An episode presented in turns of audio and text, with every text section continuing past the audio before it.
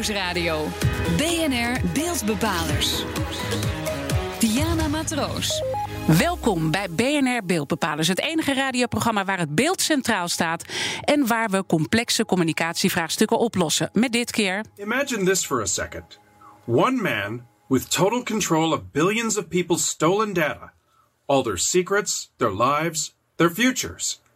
I owe it all to Spectre. Spectre showed me that whoever controls the data controls the future. Ja, dit is bijna niet van het echte onderscheiden. Je hoorde een deepfake-video met Facebook-oprichter Mark Zuckerberg, gemaakt door reclamemakers en kunstenaars. En dit is een video waarin het beeld gemanipuleerd wordt, waardoor het lijkt alsof Zuckerberg ook echt dingen zegt die hij dus niet zegt. En het wordt steeds lastiger om het echte van nepvideo's te onderscheiden. Daarover praat ik met mijn gast van vandaag, Jarno Duursma. Hij is tech-trendwatcher.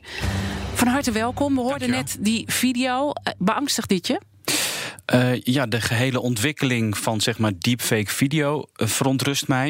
Je hebt naast video ook tekst of spraak. Dus uh, de scheidslijn tussen wat echt en nep is, zeg maar, wordt steeds dunner. En ja, daar maak ik me natuurlijk wel zorgen over. Ja, want waar, waarom maak je daar zorgen over? Dat dat steeds moeilijker wordt te onderscheiden? Nou ja, kijk, er zijn natuurlijk verschillende problemen. Hè. Mensen, uh, de realiteit kan aangepast worden online. Hè. Dus er kunnen dingen gecreëerd worden die niet gebeurd zijn. Bijvoorbeeld, ik verzin iets, hè, een video van Amerikaanse militairen die een Koran in, de, in het toilet gooien, bijvoorbeeld. Of een evenement van protest wat niet gebeurd is. Of nou, noem maar verschillende situaties. Of onze eh, premier die bijvoorbeeld zegt dat er een aanslag heeft plaatsgevonden. Bijvoorbeeld, hoewel ik kijk, die wereldleiders, zeg maar, daar, daar, daar is zoveel uh, zeg maar, video van. En er zijn nu ook programma's die heel specifiek kijken wat, wat een Mark Rutte of een Donald Trump doet. Zeg maar. Dus ik ben niet zozeer bang voor die toplaag, zeg maar, maar daar net onder. Daar, vanaf dat moment kan het los. Hè. Dus daar, daar maak ik me wel. Maar ook chantage of uh, wraakporno. Of nou, noem. noem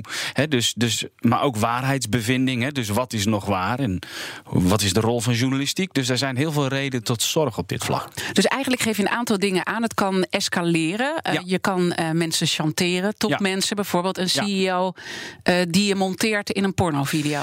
Bijvoorbeeld, je kan net voordat een IPO, een beursgang van een bedrijf, kan je de avond ervoor een, een audio-opname waar bijvoorbeeld de directeur zegt van nou, we hebben toch niet zoveel liquide middelen als dat we dachten. je kunt bijvoorbeeld iemand chanteren, een, een ex-vriendin. Of je kunt als uh, milieuactivist een video maken van misstanden die er niet zijn. Dus heel veel van onze kennis halen wij vanaf het internet. En als daar de scheidslijn tussen werkelijkheid en nep super dun is of er niet is, ja, dat, dat heeft nogal wat gevolgen. En de journalistiek wordt ook in het hart geraakt. Dat kun je wel zeggen. En dat, dat is eigenlijk iets waar ik me dus het meest zorgen over maak. Is dat waarheidsbevinding wordt steeds lastiger. Dus dat noemen ze liar's dividend. Dus het feit dat jij als um, uh, kwaadwillende er, er, lekt een video uit van wat je, wat je doet. En dan wat je volgens kunt zeggen: nee, dat is een deepfake video. we hebben in Oostenrijk gehad met, met die video van Ibiza, van die politicus. Dat was een lange video, die is lastig na te maken. Maar stel, daar heb je 20 seconden van. Dan kan, dan kan die, eh, over een half jaar kan zo iemand prima zeggen van... oh joh, weet je, dat is deepfake, want we weten immers allemaal wat deepfake is. Ja, dus het kan ook de hele andere kant op gebruikt worden. Door kwaadwillenden die iets verkeerds hebben gedaan. En dan zeggen, joh, dat is allemaal nep. Dus ze kunnen twee dingen doen. Ze kunnen punt 1 zelf een video maken. Hè. Dus stel, uh, ik steel iets, daar komt een video van bewijs. Uh, dan genereer ik snel een filmpje waarin dat juist net niet te zien is, zodat er twee video's zijn. En ten tweede kan ik het afdoen, en dat is waarschijnlijk het meest effectief. Van jongens, dat is allemaal deepfake, het is allemaal nep, het is allemaal et cetera, et cetera. Waar komt eigenlijk de term deepfake vandaan? Nou, het is een, een samenvoeging van twee woorden. Deep uh, van, van deep learning. Een, een manier waarop kunstmatig, sommige kunstmatig intelligente systemen worden getraind met verschillende lagen. En uh, fake is, is nep. Dus dat zijn de samenvoeging daarvan. Je hebt ook een iets andere vorm. Daar is de video van Nancy Pelosi. Want die heeft natuurlijk ook voor veel opschudding uh, gezorgd. Vertel nog even wat er gebeurde. Nou, wat je dus zag, uh, en dat noemen ze niet een deepfake, maar een cheapfake. En uh, dat heet cheapfake omdat het, het is een, een, eigenlijk een handmatige ouderwetse manipulatie van, van video.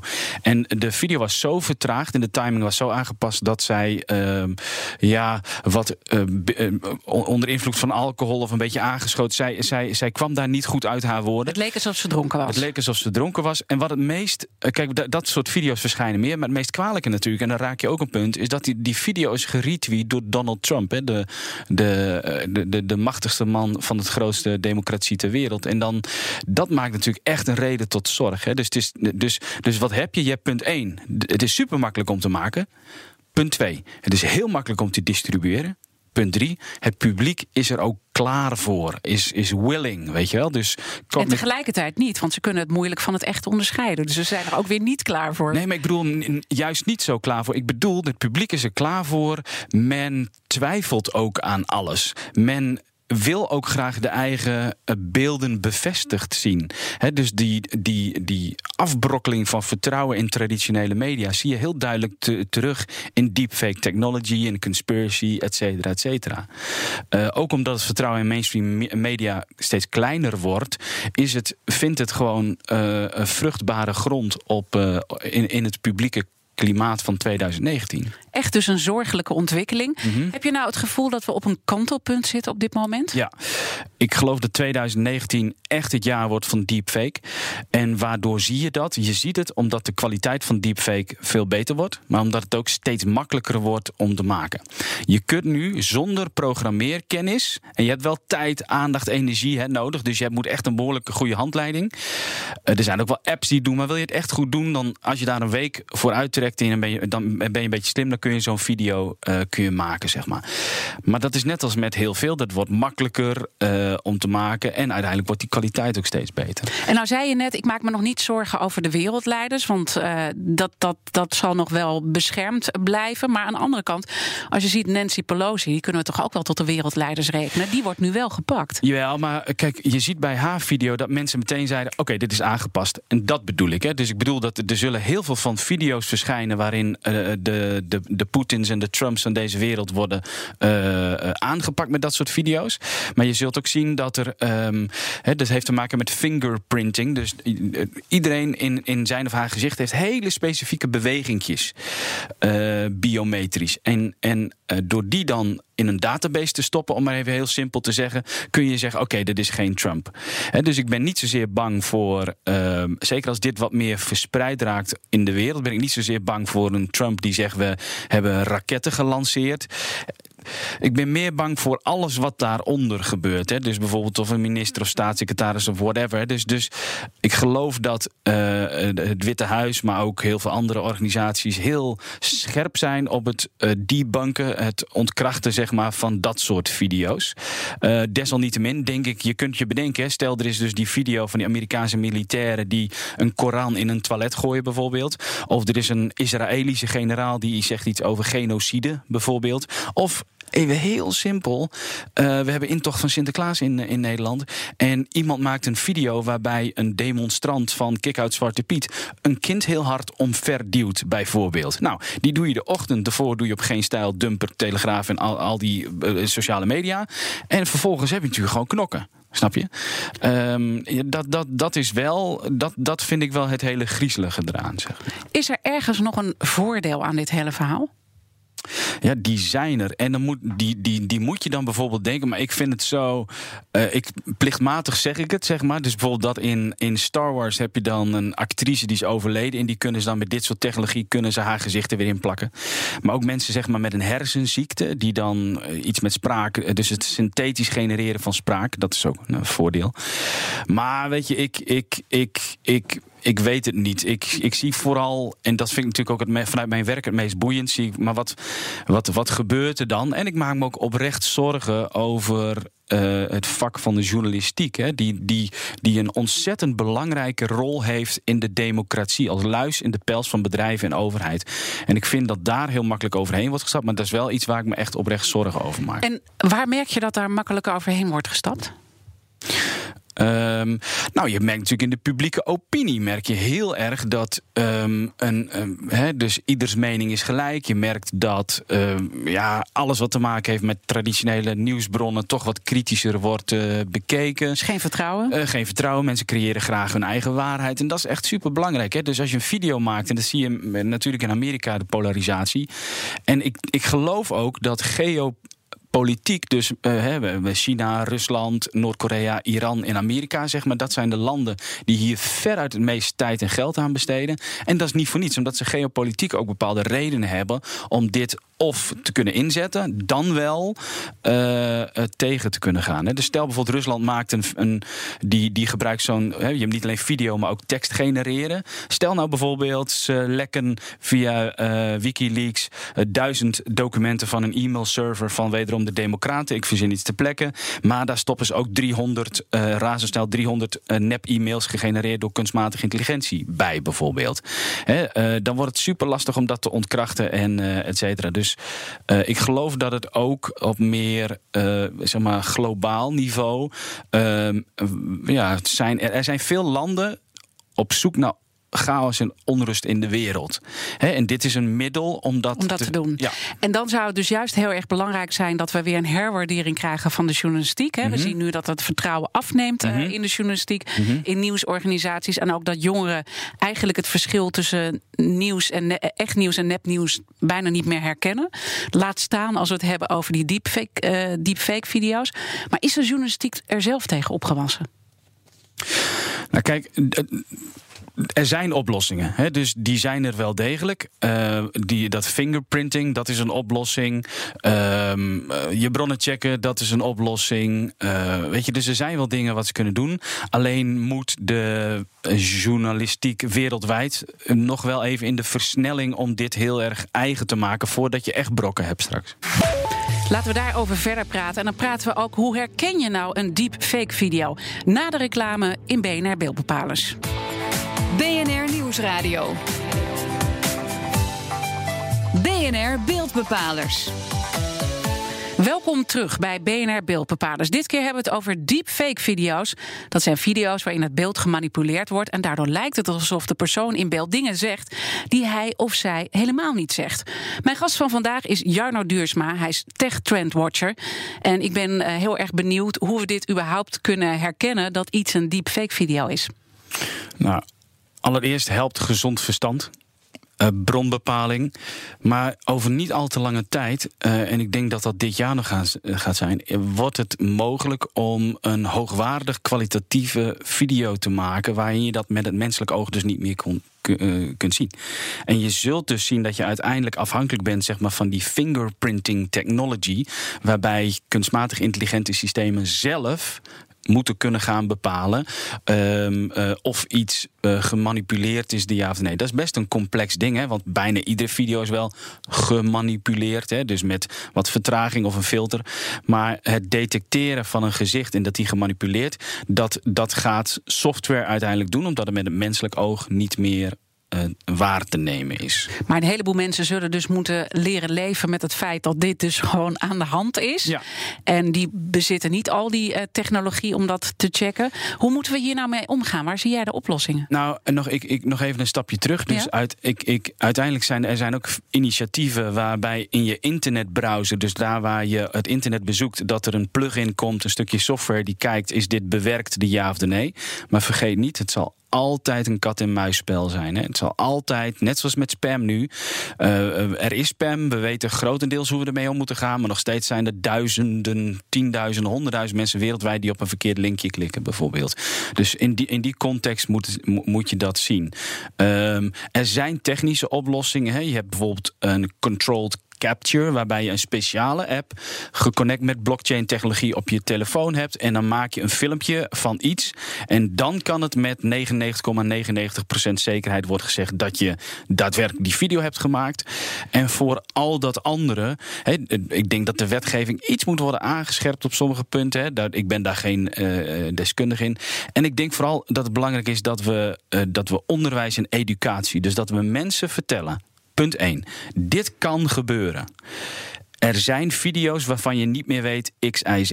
Maar word niet cynisch of nihilistisch. Of doe niet, want dat is mijn allergrootste zorg, is dat we apathisch worden voor al het nieuws om ons heen. dus dat, er, dat je die liars dividend, dus het feit dat een kwaadwillende kan zeggen van... hey, ja, dat is allemaal nep. Dus dat, we, dat hij dat als winst meekrijgt, zeg maar. Dus we moeten, we moeten uh, wereldwijd beseffen dat dit gebeurt. En kritisch leren nadenken. En af en toe ook slow down. Weet je, gewoon niet meteen. Want je ziet ook dat mensen heel graag negatief nieuws verspreiden. We moeten met z'n allen een stapje terug. Misschien moet er wel een soort vertraging in de sociale media. Dat het 15 minuten duurt voordat iets online komt. Of, weet je, want uiteindelijk die snelheid en schaalbaarheid van dit soort technologie, dat wordt de bottleneck. Dus als ik, stel, wij straks stoppen we hier. Het blijkt een video van Donald Trump te zijn, die is nep. Als je een goed technologisch team hebt, die kan binnen een uur bepalen, is dat echt of niet? Ja. Weet je, dat is niet het probleem. Dus je, je ziet hier een taak ook voor de techbedrijven om hier uh, bepaalde zaken te vertragen? Nou ja, vertragen. Of je kunt dat soort fingerprinting technology, of je kunt allerlei technologie installeren. Maar doen ze dat al voldoende? Nou ja, ze zijn ermee bezig. Maar de vraag is ook. Uh, kijk, je moet niet vergeten, Twitter en Facebook die verdienen natuurlijk gewoon geld aan viraliteit. Dus Ja. die verdienen geld aan heel veel exposure en mensen die dingen gaan bekijken. Facebook zou het kunnen doen als een soort marketing. Hè. Kijk eens even wat wij doen. Maar dan nog blijft het altijd een eh, kat en muis. Nou ja, sterker nog, als we even kijken naar die eh, Pelosi-video waar we Ja. eerder over spraken. Daarvan heeft eh, Facebook, Instagram gezegd, die gaan we er niet van afhalen. Mhm. En daar is een hele rel over ontstaan. Want Pelosi wil hem eraf hebben, want Ja. hij is niet echt namelijk. Ja. Dat, dat gaat toch best ver? Nou ja, kijk, je komt natuurlijk op het domein eh, eh, waar we altijd zo vaak over hebben. Wat is de rol van die, dat soort platformen? Is het dan wel een uitgever of is het een doorgeefluik? Of eh, kijk, uiteindelijk, even los van wat die technologiebedrijven komen, of er zo'n plugin komt die dat detecteert, of dat we leren met dat control capture systeem te werken. Het blijft kat in muis. En dat zit ook in de technologie. Dus in 20 seconden. Je hebt in die technologie binnenin heb je één gedeelte van het systeem dat creëert en andere eh, gedeelte van het systeem controleert. Op het moment dat je bijvoorbeeld merkt dat deepfake video's, dat mensen, eh nepmensen, weinig met hun ogen knipperen, dan eh, kun je dat in het systeem zo weer invoegen dat, dat, dat je uiteindelijk dus de detector, zeg maar, dat je die weer ontwijkt. En dus in de software zelf zit al het als een kunsthandelaar of een kunstvervalser en de politie. Die kunstver, de politie vertelt altijd aan de kunstvervalser waarom die kan zien dat het vals is. Snap je? Dus dat zit in de technologie. Dus het wordt een immens moeilijke opgave om waterdichte technologie te maken die dit kan eh exposen. En jij zegt, dit gaat echt, 2019 gaat het jaar van de deepfake eh, Mhm. worden. Nou weet ik dat je heel veel eh, lezingen geeft, hele boeiende lezingen Mhm. ook. Wat komt er verder nog op ons af als we even naar de wat verdere toe- toekomst kijken? Nou ja, kijk, ik, noem, ik noemde aan het begin al even tekst genereren. Hè. Dus de, dus de, de, er komen systemen waarin je met relatief weinig input... en dat kunnen soms drie, vier, vijf zinnen zijn... en dan, dan daar worden complete artikelen worden, eh, gegenereerd. Dus dat is een hele spannende. Audio, eh, dus het genereren van stemmen, het namaken van stemmen... Wordt, is, dat is nu het minst goed van alles. Hè. Dus eh, stemmen namaken is best heel lastig. Eh, maar je ziet ook dat mensen daar eigenlijk heel vaak niet zo heel goed naar luisteren. Dus dat, dat, is, niet, dat is niet het grootste bottleneck. Eh, maar in die toekomst, zeg maar, is dus de scheidslijn tussen wat echt en wat nep is, wordt steeds eh, dunner. En moet je dus eh, ja, mensen bewust maken hoe ze met dit soort informatie om moeten gaan. We zijn alweer aangekomen bij de conclusie. Het jaar 2019 is dus het jaar van de deepfake video's. Wat is nou jouw advies voor onze luisteraars? Ik, ik zou heel graag willen zeg maar, dat de professionals die luisteren... dat ze eh, hier actief mee aan de slag gaan en, en een plan maken. In Amerika zijn al heel veel kranten bijvoorbeeld die hiermee bezig zijn.